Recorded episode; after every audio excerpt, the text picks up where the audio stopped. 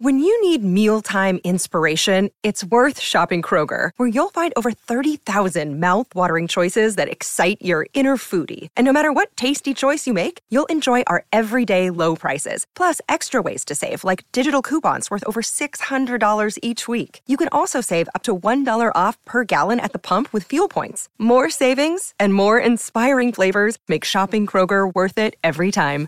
Kroger, fresh for everyone. Fuel restrictions apply.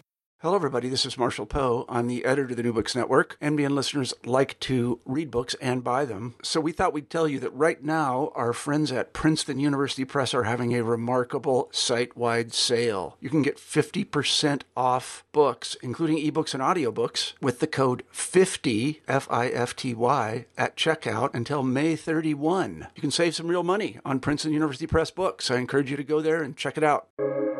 Welcome to the New Books Network.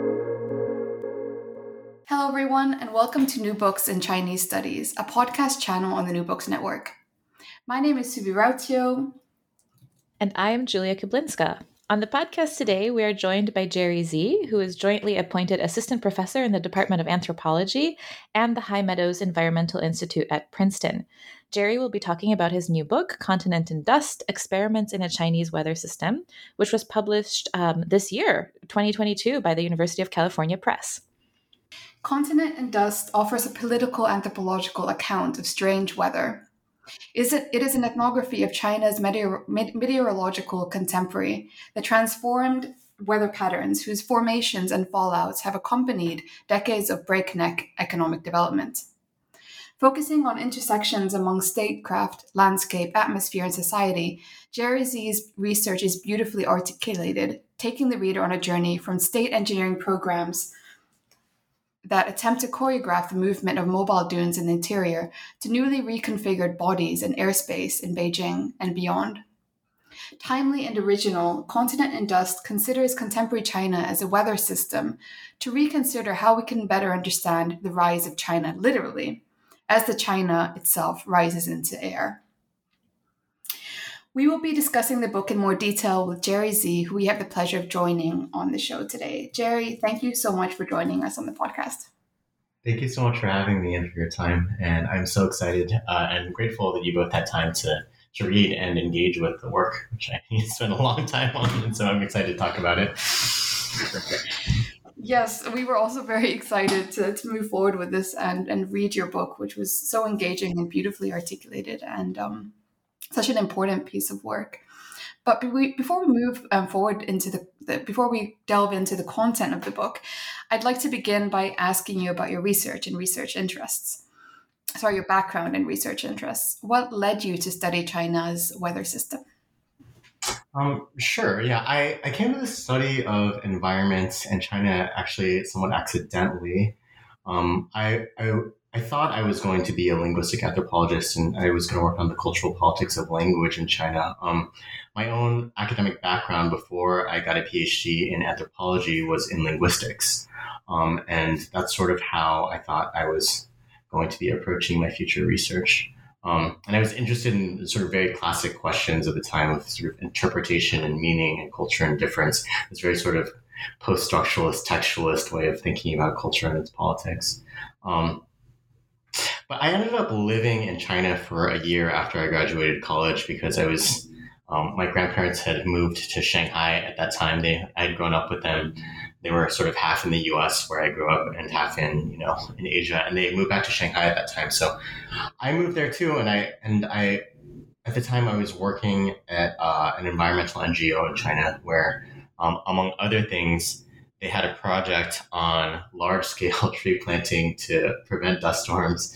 Uh, the, the project was based in Inner Mongolia, which is one of the main field sites that uh, the project ended up being about. Um, uh, but what, what really struck me at that time, even that time, was that um, people, as they were engaging in these tree planting programs, were really starting to think about this sort of shift in thinking about what the political and sort of territorial quality of the land was, right? And so um, you would both be able to talk about tree planting as this sort of like local economic and ecological intervention that was about sort of trying to resolve some of the contradictions that had been sort of you know roiling through the Chinese countryside, and especially in pastoral regions like Inner Mongolia, right? Um, and these sort of programs to sort of transform people who were you know formerly pastoralists into sort of ecological workers of different kinds, which is sort of a lot of what the first half of the book thinks is really interested in.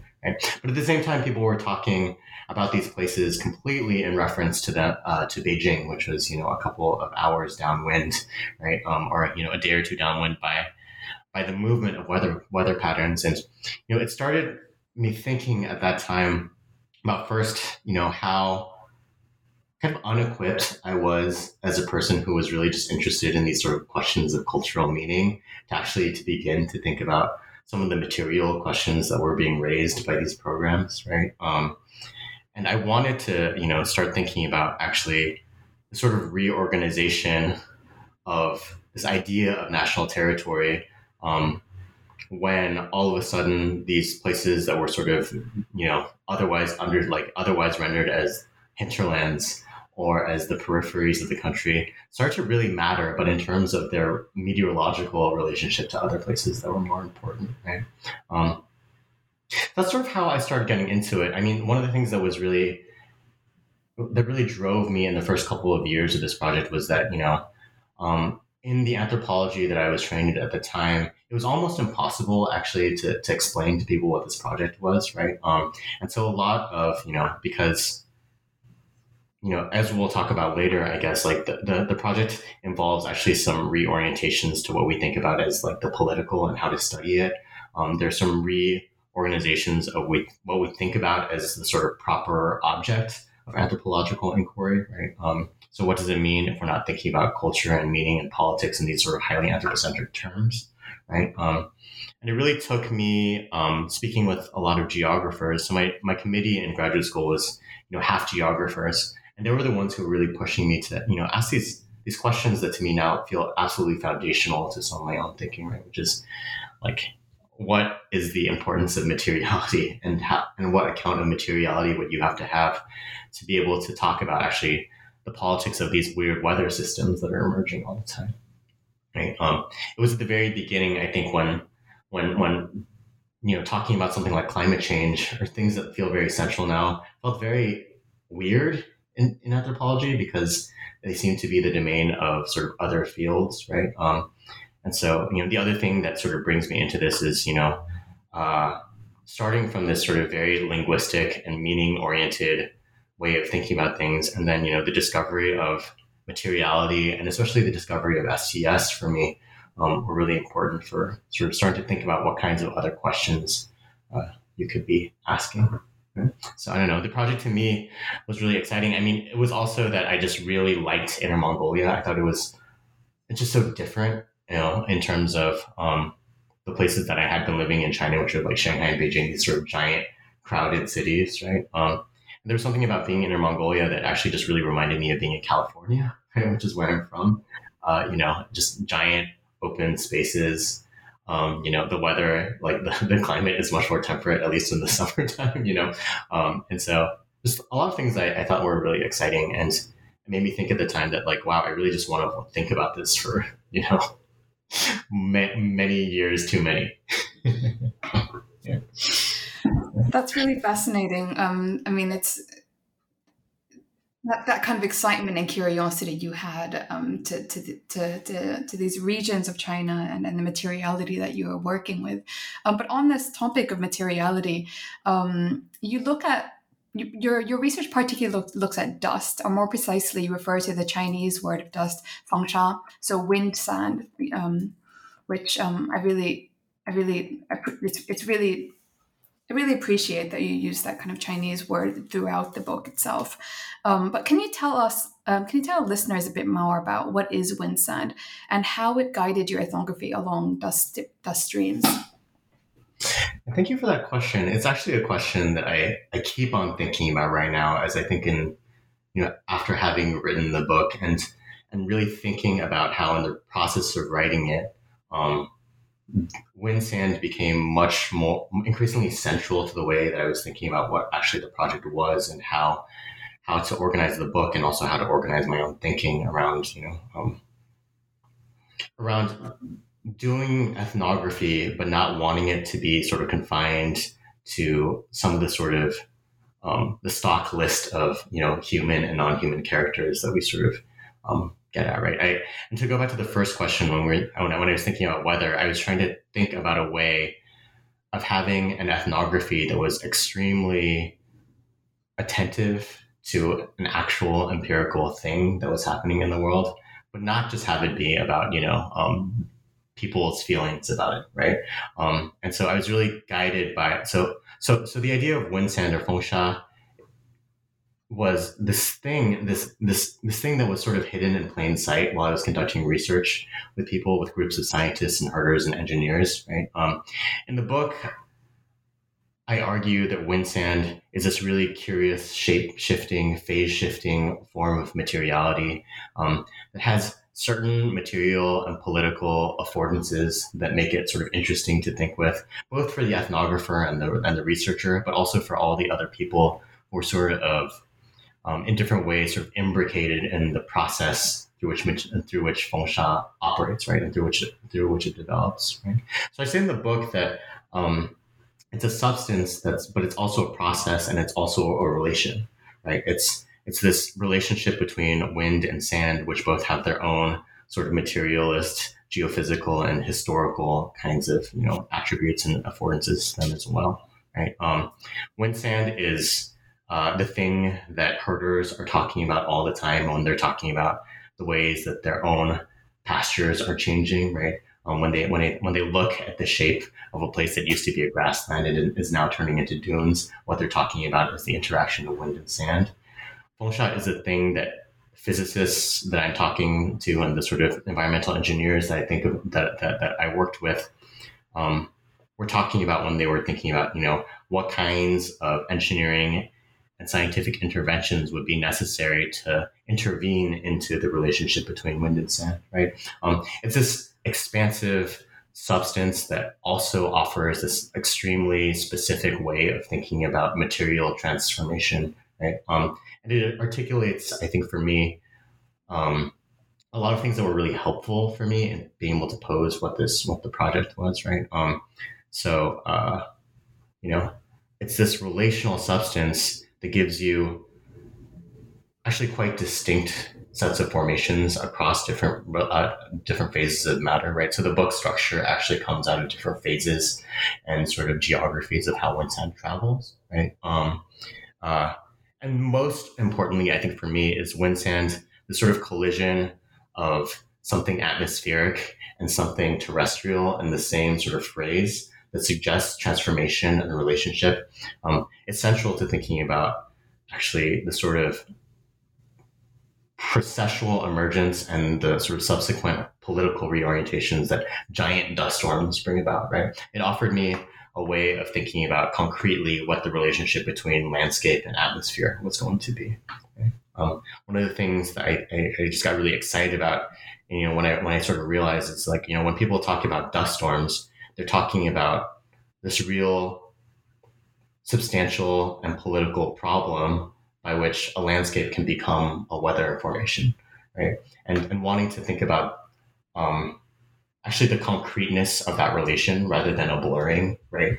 Um, you know, yeah. So, so one of the things that it gives me is a way of thinking about form and a way of talking very specifically about how sort of you know a very specific kind of material relationship and process can come to matter in all these different ways. Yeah, um, just now you were talking about change in political formation, and um, that's one thing that your book really does um, concretely. It considers late socialism to inquire about eh, to inquire into how um, reform and opening is an array of political, social, conceptual, and techno-scientific experiments.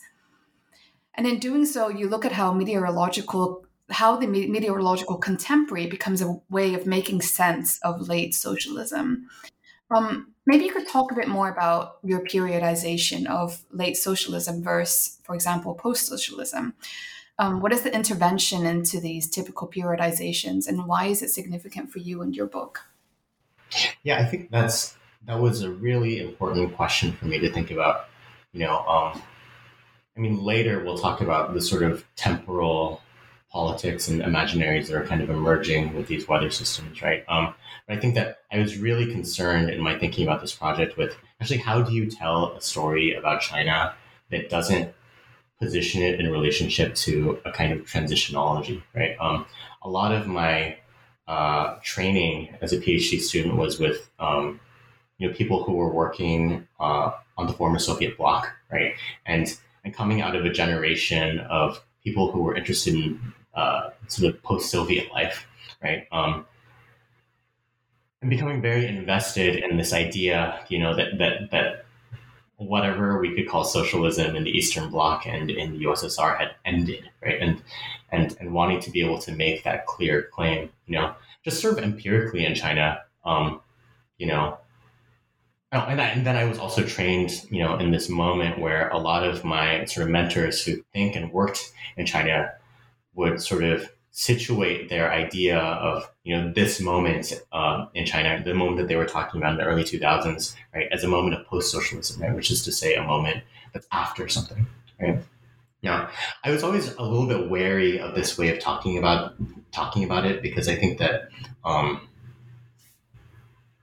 first, I'm not sh- I'm not certain that anthropologists should be in the business of deciding when a thing has started or ended right? And making these kinds of big temporal claims, right? Um, part of what, part of the reason I think that way is because there's so much investment, I think, in the U.S. in the idea that whatever whatever situation is happening in China right now, it's a one that's um, in which one can only say that the form of socialism that exists there is completely cynical because it's ideologically disconnected from let's say like you know the the high ideological you know um, sort of um, peak of let's say like radical Maoism or something, right?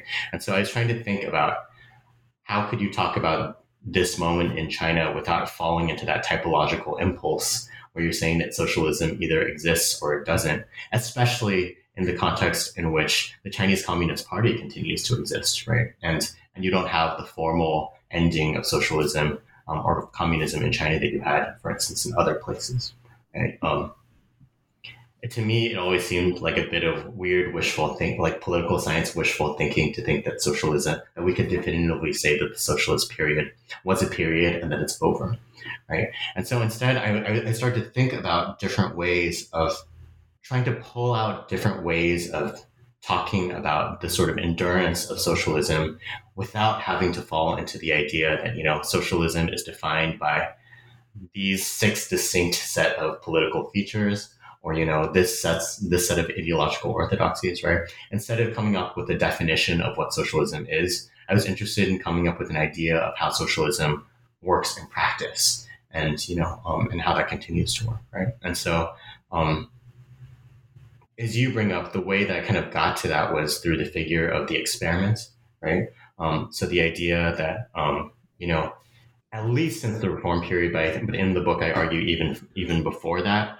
one can trace out these different kinds of habits that we can call socialists, right? Uh, socialism is not necessarily an ideological orthodoxy, but a sort of orientation toward adapt- ad- adaptability, of you know being really practical and trying to figure out how to deal with things on a kind of ad hoc and real time basis, right? Um, the reason I got really interested in that, I think, was also because so much of what I was seeing ethnographically was all about people actually just throwing anything that they could at the wall to see what would stick, right? To see if there was a thing that could actually hold the earth in place or could blunt the wind, you know, that could intervene in the formation of wind sand, right? And and you know, against people um, who don't think too much about China, right? Who who who tend to think about, you know, at least at the time that I was being trained, that the idea that like China was like the, the Communist Party was about to always about to collapse into something else, right? I was really interested in actually how flexible and enduring a particular kind of state formation could be, right? But one would have to track that through its experimental quality and not through its sort of, you know, um, sort of coherence, right? Um, and to think about a particular kind of state incoherence is actually a feature of how, you know, late socialism, as I'm imagining it, kind of works, right? So, yeah, that's sort of, that's sort of how I I went went about thinking about that problem. in that vein, uh, could you tell us a little bit more about socialist futures or the Chinese Communist Party imagination thereof? You um, and I'll quote directly from the book, which is very beautifully written. Um, but you cite a, a some sort of official i'm forgetting now uh, exactly maybe you can tell us um, who this man is but Pan says china is not simply the lucky survivor of the 20th century's crisis in socialism but in this century it is socialism's motive force the future of socialist theory and systems is staked to china's success or failure. So if you could tell us a little bit more about that position and your own intervention uh, perhaps in that type of logic. yeah. I, I, in the late 2000s, in the late 20 aughts, in the early 2010s, I think when some of uh, the sort of challenge of something like climate change was still kind of up in the air politically, um, you see this profusion of sort of state theorists who are trying to come up with a way of thinking about the apparent crisis in the environment in China and across the world um, in relationship to the sort of inherited uh, political orthodoxy of Marxism, Leninism, Maoism, right? And you and and one of the things I found really interesting about this moment is that you know China is usually presented sort of from outside of it as this sort of environmental hellscape that's sort of on the brink of environmental collapse all the time. But what was happening at that time was that there was enough ideological opening, political opening for for for the unsettled problem of environment, right? Um, for people to actually start trying to think about whether and how there's a way for us to tell, you know, to come up with a way of theorizing the environmental and planetary future it doesn't mean that it's just this sort of existential challenge for you know the future of Chinese socialism, right? Which is to say, you have all these people like Yue, who was a sort of environmental minister at that time, were coming up with these white papers, right, and these sort of theoretical accounts that are circulating in sort of publicly in communist sort of theory circles to try to figure out actually, you know, how do we make this thing climate change, which is usually announced as this thing that's about to break China and the political system into this actual political opportunity where we can introduce um, climate change as actually the medium for the sort of continuation of the Chinese party. Right? So Yue is making this argument that I think is really kind of interesting. Um, it's full of its own contradictions too, and you know I got very captivated with his idea of what he calls socialist ecological civilization, right? Um, which is this real balancing act that tries to adequate existing uh, the existing party line and its vocabulary as it existed at the time to the cha- to the apparent challenge of climate change. Right. What was what I what I thought was really interesting about it is that it gives such a different idea of the you know the international order that has to exist in order for you know climate change to be resolved right and it is not the order of the paris accords where you have all these countries coming together as equal players that are going to be negotiating over, you know, who's going to be reducing how much and over what, what period of time, right?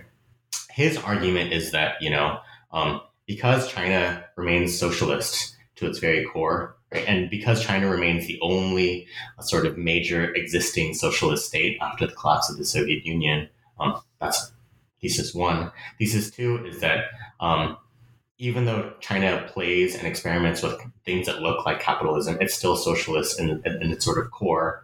Um, uh, he argues that capitalism only necessarily generates environmental destruction, but because China is not capitalist, because China is still socialist, um, it China alone offers the possibility of coming up with a way of resolving some of the environmental contradictions that now organize sort of planetary scale geophysics. Right?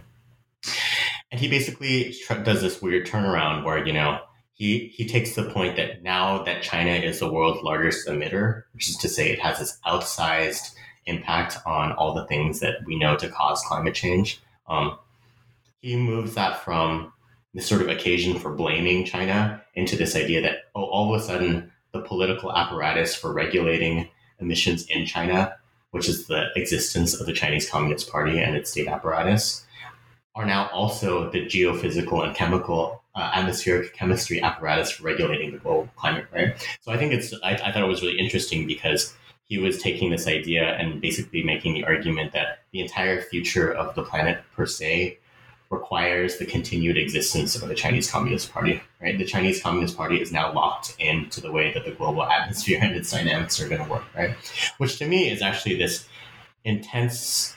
Um, it's like sort of ethnographically really interesting, right? Because you see at this moment all these people bending over backwards to try to figure out actually how to tell a different story of how climate change is going to work, one that's completely focused on the future of China and not of the planet per se. Right? There's this Chinese reorientation of the global atmosphere. Um, yeah, but then also the articulation of this very different kind of planetary imaginary that you know isn't about all the countries of the world coming together as you know like liberal equal players to you know resolve the question, but really about the continued leadership and existence of the Chinese state apparatus, which I thought was really interesting too. Uh, great, thank you so much. Uh, in that vein, also continuing to talk about temporality, uh, but perhaps on a no pun intended more granular level, uh, I was really fascinated by the way in which you trace these sort of various bigger temporalities, um, but also work on a kind of quotidian level, especially in the chapters that are happening in Mongolia. So, could you tell us a little bit more about these wind sand temporalities as um, experienced by people who are, like I said, living in the spaces that are being experimented upon.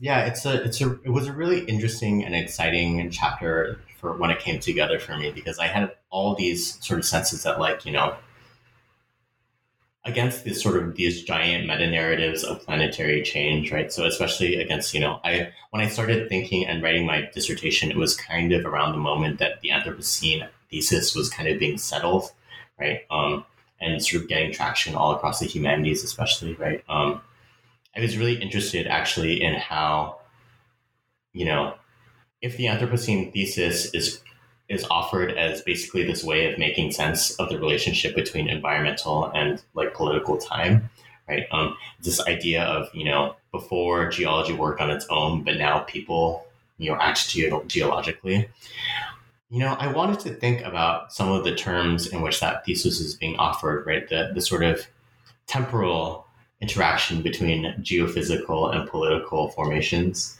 right? And then um, try to think about that actually very ethnographically, right? In, in this much more granular way, right? Where you wouldn't have to say that, you know, um, our only ability to, to give, to tell these stories about the environment and its past and future, to give shape to a kind of environmental temporality have to be these sort of giant meta stories, right? That that you know, that require us to sort of you know talk about deep time in all these intense ways, but also you know only ever arc toward you know these sort of apocalyptic futures, right? Um, and one of the things that sort of fascinated me, like, and so this comes out of uh, research with field ecologists and uh, environmental engineers and people who are sort of in the scientific establishment in sort of Chinese environmental sciences who are charged actually with just like dealing with sand all the time, right? And trying to figure out ways of changing the ways that landscapes move and how they change, right? Um, and really just thinking about the ways that, you know, their ideas and their ways of framing different sort of medium modes of futurity are sort of shaped in their actual interactions with sand as a material that they take seriously as a material right? And so, um, one of the things that was really exciting for me was that actually these people are constantly engaging in their sort of material interaction with these, these sands that they have to figure out how to deal with, right? Um, but also because they're conditioned through both their disciplinary training as ecologists or as geologists or as physicists, right? Um,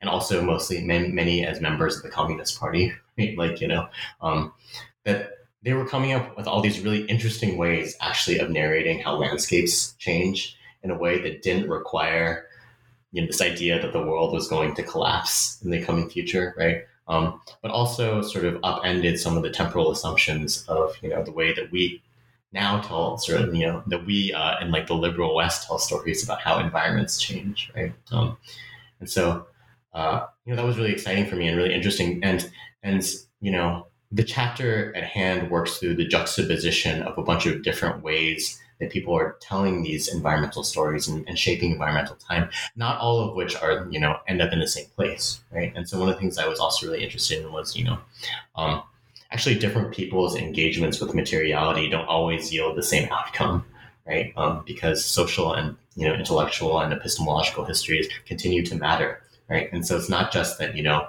sand will give us a different story on its own, but the way that sand comes and you know and people interact with it, and you know allow their imaginations to be shaped by it, but also act on it, right? Um, you know, uh, actually produce this array of ways of asking into what the environment and what time is, right? Um, yeah, and again, they're interesting to me just in the same way as we were kind of talking about before, because you know, on the one hand, they're deeply grounded within some of the sort of political habits of you know, you know, uh, like uh, of living in the People's Republic of China, right, and its ways of talking about itself, right, um, and they also depart from those in sort of interesting ways, right. Um, yeah. But then the question, like for me, then was really to think about time ethnographically through these people who are encountering sand as part of their daily labor.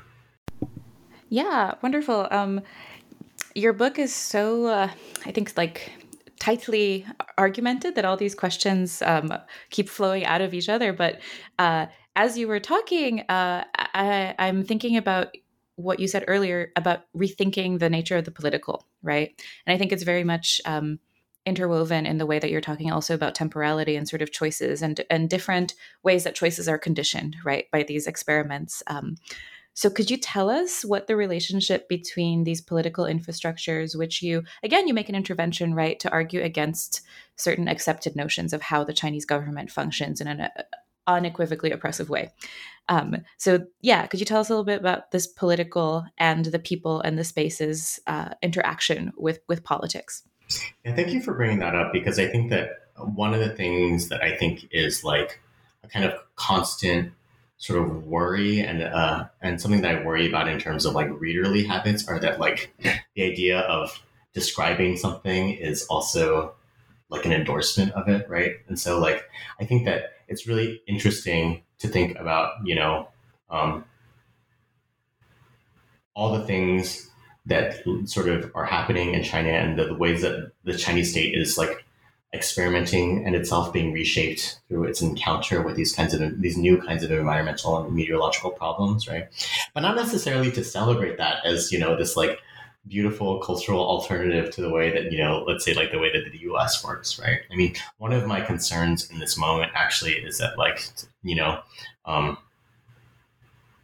to to note the limits of some of our political imaginations in you know the United States and in the West is not therefore also to endorse things that are happening in other places, right? And so um, it is important, I think, to to think about some of the histories and horizons. Um, of the kinds of experiments that are happening, right? Some, uh, many of which involve actually sort of the perpetuation of these different kinds of historical and structural violence, right? Um, especially by the people who are sort of, you know, reincorporated into the Chinese state experiments that are happening sort of at the local level, um, basically as moving parts in this like weather system, which is one of the, the arguments I kind of make in the in the first chapters, right? Um, all that aside, is that like one of the things I was sort of interested in is like thinking about well, going back to that question of like you know people think that authoritarianism uh, as this like means that the state is rigid, right? And in fact, what I'm trying to think about all the time is that like you know the particular kind of author- authoritarianism that happens in what we're calling China's late socialism or its meteorological contemporary is actually it raises the question of if we think that you know if one of the arguments of this sort of sort of you know starting kind of thoughts of this book is that you know these environmental and political processes are super dynamic like you know i'm obsessed with the ways that these landscapes change and you know how these weather systems sort of evolve in ways that sort of are both kind of anticipated but also unexpected right? Um, what would it mean for us to think about you know political formations that are also that dynamic right? Um, uh, and not to celebrate those as like you know we'll we'll look at you know you know like I think that there is a sort of weird impulse by some parts of the American left to want to celebrate sort of China as this like ready-made alternative, but that's not what I'm saying, right? I'm saying that like you know um like that to me feels like actually a kind of ahistorical and weird ideological position, right? Um, yeah, but one of the things I was sort of interested in was like you know going back to sort of a question that kind of Suvi had raised earlier, right? Um, one of the things I'm interested in is actually, you know, if we center the ability of the Chinese state to be reshaped in its continuous encounter with both people and landscapes that it's trying to govern, right? Instead of just saying that like the, the state governs, right? In fact, in the process of governing, the state is being reshaped all the time, right? Um, and this comes up especially in the first couple chapters of the book. I mean, to me, I think it's just that raises for us interesting analytical and political questions of actually what does it what does it mean actually to think about you know? Um, the kinds of political formations that are going to be emerging in relationship to this planet that's that now we understand is changing all the time right? And so um, that's some of the ways i was kind of thinking about this you know? I i became very sort of you know um, moved to think about you know, a series of kind of environmental arguments in China that are all about, you know, this is a kind of green authoritarianism that's all about exerting these extreme amounts of rigid control. And I think that like this is a kind of green authoritarianism that's all about creating experimental flexibility, right? And I think that being able to take that seriously and to notice that as it happens um, actually gives us a better kind of political purchase on having a sense of what's going on right? Without falling into the sort of stereotype that, you know, um, it's, you know, authoritarianism means that nothing can happen, right? Yeah, absolutely. And and let me assure you that we are not proposing that you are an apologist for the Chinese Communist Party, nor does your book at all seem that way. Um, but I do think it gives us a much more nuanced understanding of, of how politics in China works, which is very welcome. Um, but Let's switch track a little bit now um, and move on to the second portion of your book, which was particularly interesting for me with coming from a background of um, literary and film and media studies. So you move also locales, right? We were moving into the city, into the spaces where the wind sand has come uh, from as it has been unmoored from the desert. Uh, and you write um, you ask, what is a literature, or what does it mean to write a literature that stems from the experience of breathing? So I'm interested in a question of form here. Essentially, these we have been talking about geophysical forms, political forms, how and, and human forms uh, also, especially as they come into focus here as kind of breathing within the city. So, what is the relationship between all these forms, um, and also propaganda forms? Like, how does is wind sand a type of formal relationship across these various registers?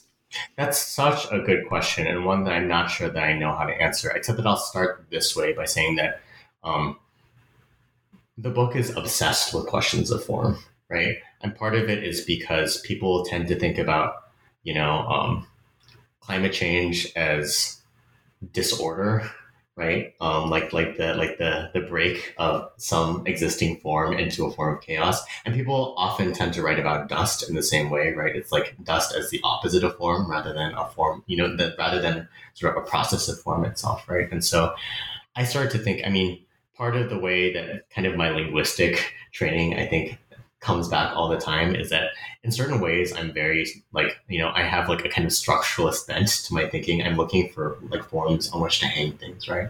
Um so the question of breathing and you know and, and how wind sand becomes a formal substance was actually like i think very at the front of my mind as i was thinking about the sort of middle section of this book that really wants to think about beijing right? And to think about you know um the kinds of formal experimentations and emergences that are kind of happening in relationship to wind sand now as this meteorological substance whose main way that people interact with it is by breathing it right? Um, this is you know I, I should say that i finished the first like actual manuscript of the book in the first month uh, during COVID lockdown, right? When when all of a sudden these questions of breathing and particulate matter and aerosols became very important, right? And it's a thing that I'm still really trying to think about how to process, right? Um, you know, the first couple of months, I think of COVID lockdowns felt very uncanny as somebody who had lived in China for a long time and especially had been writing about breathing in China for kind of a long time, right? And so, you know, um, uh, you know, the sections where the book is concerned with like masks and that sort of thing. It's like you know they felt really weird to be writing a to you know like to finish to be finishing that in the first you know month of the of the lockdown. Um i guess i was interested in thinking about different kinds of political ways of thinking about the form of social and political collectivity as a sort of formal problem of how people relate to uh, the geophysical dynamics of wind sand as a breathable substance, right? And so, like, um, so I was trying to think, especially I think in chapter four, which is about these different visions of political collectivity that are being offered, right? Um, the chapter starts thinking about basically state propaganda that tries to imagine um, this idea that we're all commonly exposed to bad air as basically a way that people are being asked to participate in a mode of political collectivity that feels sorry for the state, right? That um, that doesn't see polit- air pollution as a problem that the state has to resolve, but rather sees the state as a victim of air pollution just in the same way that you know like everyday people are, right? And this is dramatized in the figure and these images of Xi, Jin- Xi Jinping breathing, right? Like you know, um, uh, you know, it was also very interesting in how breathing becomes you know the most sort of impossibly quotidian thing becomes political political spectacle, right? Um, in this moment, yeah. Um, and I was trying to think about, you know, well, if we were to take seriously just the experience of breathing, does this give us a way of speculating over modes of political collectivity that are neither the sort of um, propaganda breathing thing, right? Where it's like, you know, you have to identify with the state and we're this all this, we're all in this together kind of mentality. Um, that basically diffuses the possibility of politicizing air, air pollution as a problem that the state needs to resolve, right? Um, but also, you know, you know, I lived, I was conducting research and and you know, one of the first kinds of, uh, the first years that major air pollution in Beijing was becoming kind of a problem. So I didn't actually mean to write the two chapters in the middle that are about Beijing, but I just happened to be there during my fieldwork year, and I was like, oh, this a thing was happening, right? Um, and you know, at the time, uh, there was so much um, sort of commentary from basically like China hands, like these like political scientists in the West, were basically like, this is the moment uh, finally where you know the experience of breathing bad air is going to make liberal civil society happen right? And i was just trying to think about you know actually how impoverished both of these positions are as a way of thinking about the possibilities of social form right? You get this like weird propaganda version that comes out of um, a manipulative version of sort of you know socialist manipulation. And then you also have this just fully unreconstructed idea of like democracy being about to happen.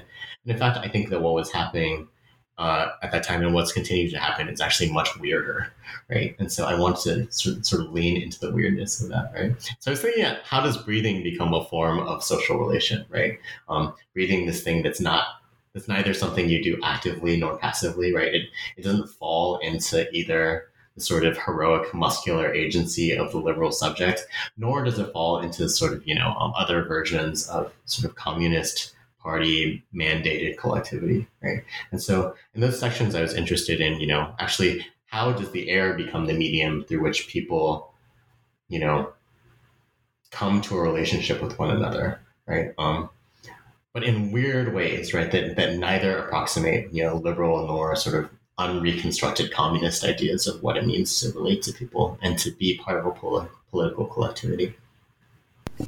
The more you talk, the more I see the influence of um, Alexei Yurchak's thinking about how uh, the Soviet Union fell, right? Uh, it comes across multiple times, but your book is quite different. Um, and I think it, it really evolves that argument in really interesting ways that uh, are specific to China, right? Um, so moving on then c- continuing sort of in these with urban forms in the next chapter you talk about the poetics of space this idea. Um, i'm actually the the the thinker that you reference is de Certeau, right? And the idea of of kind of reclaiming space by walking through it. But you you also complicate that right? Because there's there's a kind of different poetic uh, going on here. So what are these poetics of particulate matter and how what what what is the relationship between that and inhabiting um, city airs? Yeah i mean it's it's an uh, it's like a sort of extension of the last question you asked right? I think there there were a lot of and so you know how do i say this? I I loved thinking with de Certeau in this chapter. I kind of, you know, I started this chapter kind of for fun. You know, I just really want to start thinking about um, different kind of filtration technologies and that sort of thing that were that were really kind of exploding at that time, right? And and thinking about, you know, a lot of reading that I had done sort of in geography, in Chinese geography, I wanted to think about the form of the Chinese city, right? But it's always a sort of flat cellular form that thinks about the city, you know, um, you know, in these sort of concentric rings that, that, really preserve the idea of like flat city space, right? And one of the things that I was just like, you know, having lived in Beijing during, you know, some of this time and, just sort of thinking about kind of all the experiments that were kind of happening in the city at all uh, at that moment where, you know, um, in these events of sudden particulate matter, of which dust storms are just like the most intense version, right? Um, all of a sudden, you see the city shift from, you know, from one modality of people living there into actually this very complex set of different ways that people are managing airspaces, right? How do you create, you know, how do you think about the cellular fragmentation of um, a city into these three dimensional volumes that are defined actually by their differential levels of particulate matter. And how is that technically accomplished? And what kind of sensibilities toward urban space um, do people develop when the problem becomes actually how do I think about creating spaces for the body and for other things um, that are really about managing the air as this thing that's a semi-solid, right? The poetics of wind sand come back to come back here because, you know, um, you have, you know, I was really thinking about it in terms of like what are the the social, poetic, and technical conditions that people are intervening into air that they think about as being partly sand, right? or as partly particulate matter, right? Air that is not just an emptiness, but this substance that you can intervene in and that has th- th- these different gradients, right? And so that, that, that was a really fun chapter for me to write because it was basically just starting to think about, okay, where are all the places where this is sort of happening, right? It happens, you know, um, and, and, and thinking about the different scales at which this, which this is happening was really fun. Um, and in, in some way, that's like sort of like, you know, the closest thing that I can, you know, do I could think about doing as like a, a, kind of love letter to to the Chinese city, right? Especially to Beijing, and thinking about all actually the ways that you know the city is so interesting in these in these events of pollution because people come up with ways of actually you know reconditioning airspaces, and in the process coming up with these actually very practical theorizations of what living with particulate matter is and what it and what that looks like and what it feels like, you know, and how we intervene on that. So I, yeah, I really like the question. Great. So if I can maybe offer one more extension um, before I p- finish my section here and turn the floor back to Suvi. Uh, I'm curious about mediation, right? You've used the word several times. Uh, for those who are listening who are not anthropologists, but perhaps who are interested or pursuing media studies, I think the book will feel very familiar. Uh, in a lot of moments. So I just wanted to give you a chance to sort of tell us how um, you are engaging with media studies, in particular, the way that envir- the environmental turn has sort of shifted attention. Um, I can think of many scholars who are working adjacent to you, but who are working in a very different disciplines. So maybe, yeah, a question a little bit of, a little bit about your disciplinary approach here. That's really great. I mean, you know, like one of the ways that I think about this project was that you know I wanted to come up with an affirmative idea of what ethnography was that wouldn't just be about doing you know, anthropological field work, right? And I was trying to think about, you know, how do you remain attentive actually to all the stuff, the diversity of stuff that's going on without being locked into this like very rigid methodological frame, right? Part of that is just because like, you know, I think that um, the cultural and sort of uh, environmental politics that emerge with wind sand actually invite this sort of wide ranging set of materials that you have to deal with, right? Um, and part of that also is just that, you know, I think that there are certain sensibilities that I think I have as an ethnographer where I just want to, you know, sometimes read short stories or, you know, look at artwork and that sort of thing too, right? And I think that, you know, all of that has to be part of our understanding of you know there there are certain things that only some kinds of materials can offer you, right? Um, and so I think that was you know that was really fun. You know, especially as the book goes on, it becomes a little bit less sort of committed to a very traditional style of anthropological writing and argumentation and also materials, right? Um, which is a sort of you know freedom that I allotted myself. Um, the thing that I, I will say about like dealing with like environmental and media studies is that it wasn't a thing that actually I was thinking about too much when I was writing the book. But since the book has been sort of in process over the last couple of years, um, I've been reading more and kind of wishing that there are places and, and seeing like there are a lot of places actually for engagement in ways that aren't sort of you know you know aren't too in- interested in disciplinarity right um, i think that there's you know to, to come up with any sort of understanding or way of talking about the weather will require us to think uh, in ways that are not confined to, you know, um, a hard line between different kinds of traditions and sensibilities, right? The book I'm actually reading right now is Yuriko, for, uh, Yuriko Furuhata's book, Climatic Media. Um, so, you know, uh, and that is a book that came out uh, either after or just around the same time as mine did. I see you have it there too. Um, and I wish I had read this book, you know, and been in conversation with uh, Furuhata's work as I was doing this project because I think it, you know, there would have been a lot of really, I, I could have learned a lot from work like that, you know. But for you know, for me, all I can say is that you know I was trying to invent a methodology as I was moving along. You know, but you know, for me, like there was just a lot of things where it's like you know, oh, here's a thing that really, you know, if I, you know, here are some works of fiction or artwork or, you know, um, like that, that really helped me think about something. Right. And I was like, well, in the spirit of just like inviting the reader in and trying to trying to show how I got to my own thinking, right? Like, you know, I think that it's like it feels reasonable and necessary to include that sort of stuff, right? Um, yeah, whatever discipline needs to exist to be able to address some of the questions of sort of large scale environmental change now and into the future, whatever discipline that is, doesn't yet exist, I think. And so I think that I also took that as an invitation to be sort of, you know, um, a bit experimental in my own process. Thank you, Jerry. Um, as an extension to that, um, you were just talking about inviting the reader into your book. And for me personally, one of the most exciting things about having a copy of your book and reading it was um, I was so excited to to learn about the language that you use and just how you know you you your your chapters weave poetry, art, um, incredible detailed descriptions of the people and places that you were working with, and um, it's I really enjoyed how you had you the, you have these apparatuses between the main chapters of your book, and from the very first one, um, Night Wind.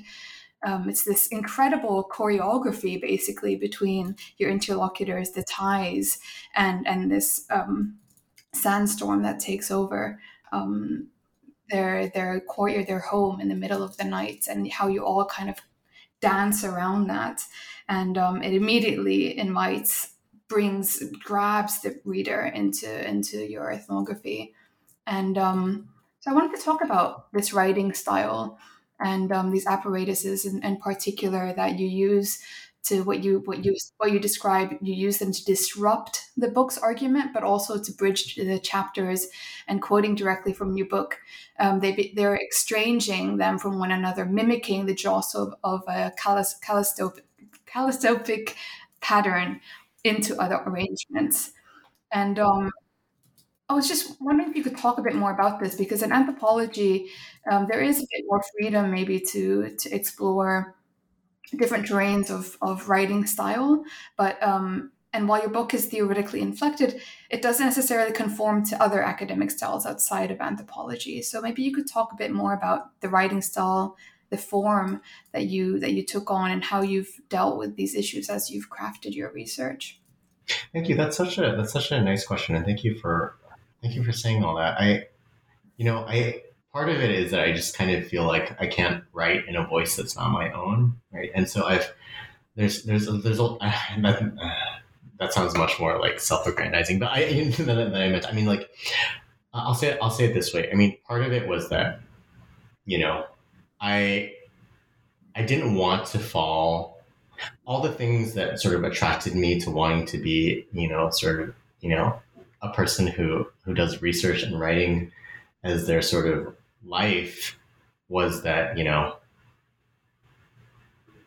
I wanted it to be edifying, right? I wanted, you know, I wanted it to be to feel like, you know, I was I was doing something, right? Um and so I, I don't have a ton of patience, I think, for the kind of professionalization of like one style that would need it to conform. I feel very lucky to be, you know, not only just like sort of in an anthropology department, but I also teach in a highly interdisciplinary sort of uh, environmental studies institute where I think that some of the questions of genre are kind of up for grabs. Like, you know, like, and one of the reasons I really like um, thinking with people on environmental topics is because, you know, if the conversation is necessarily interdisciplinary, then there's no specific way that a text has to look or an argument has to happen.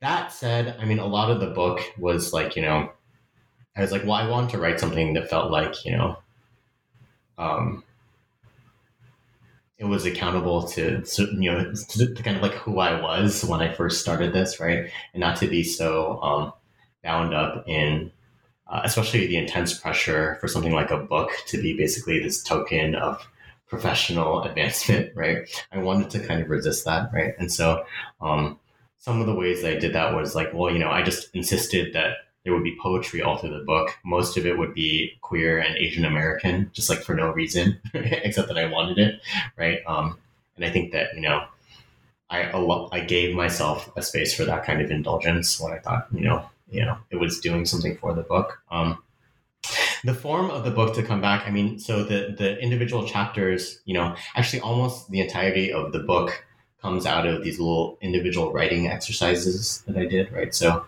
for instance, like the first, like most of the apparatuses are sat, like I sat down and wrote them in one go, right? As basically little exercises that I was doing. And then, you know, of course they, they get edited later, right? And I was trying to think about what to do with these, these things that felt like really important to me because they were things that kind of shaped my thinking about how the the kind of general argument and form of the book was going to work, but didn't necessarily fit into any chapter, right? Um, and again, I, I, just went back and I started to think about actually the sort of formal properties of wind sand as this thing that, you know, um, for all the people involved, myself, but, you know, all the, my interlocutors, it's this, this substantial relationship that the moment where it seems to be becoming one thing, it can shift form and become something else, right? It's defined by the ways that it breaks apart and fall and, and, and becomes something else, right?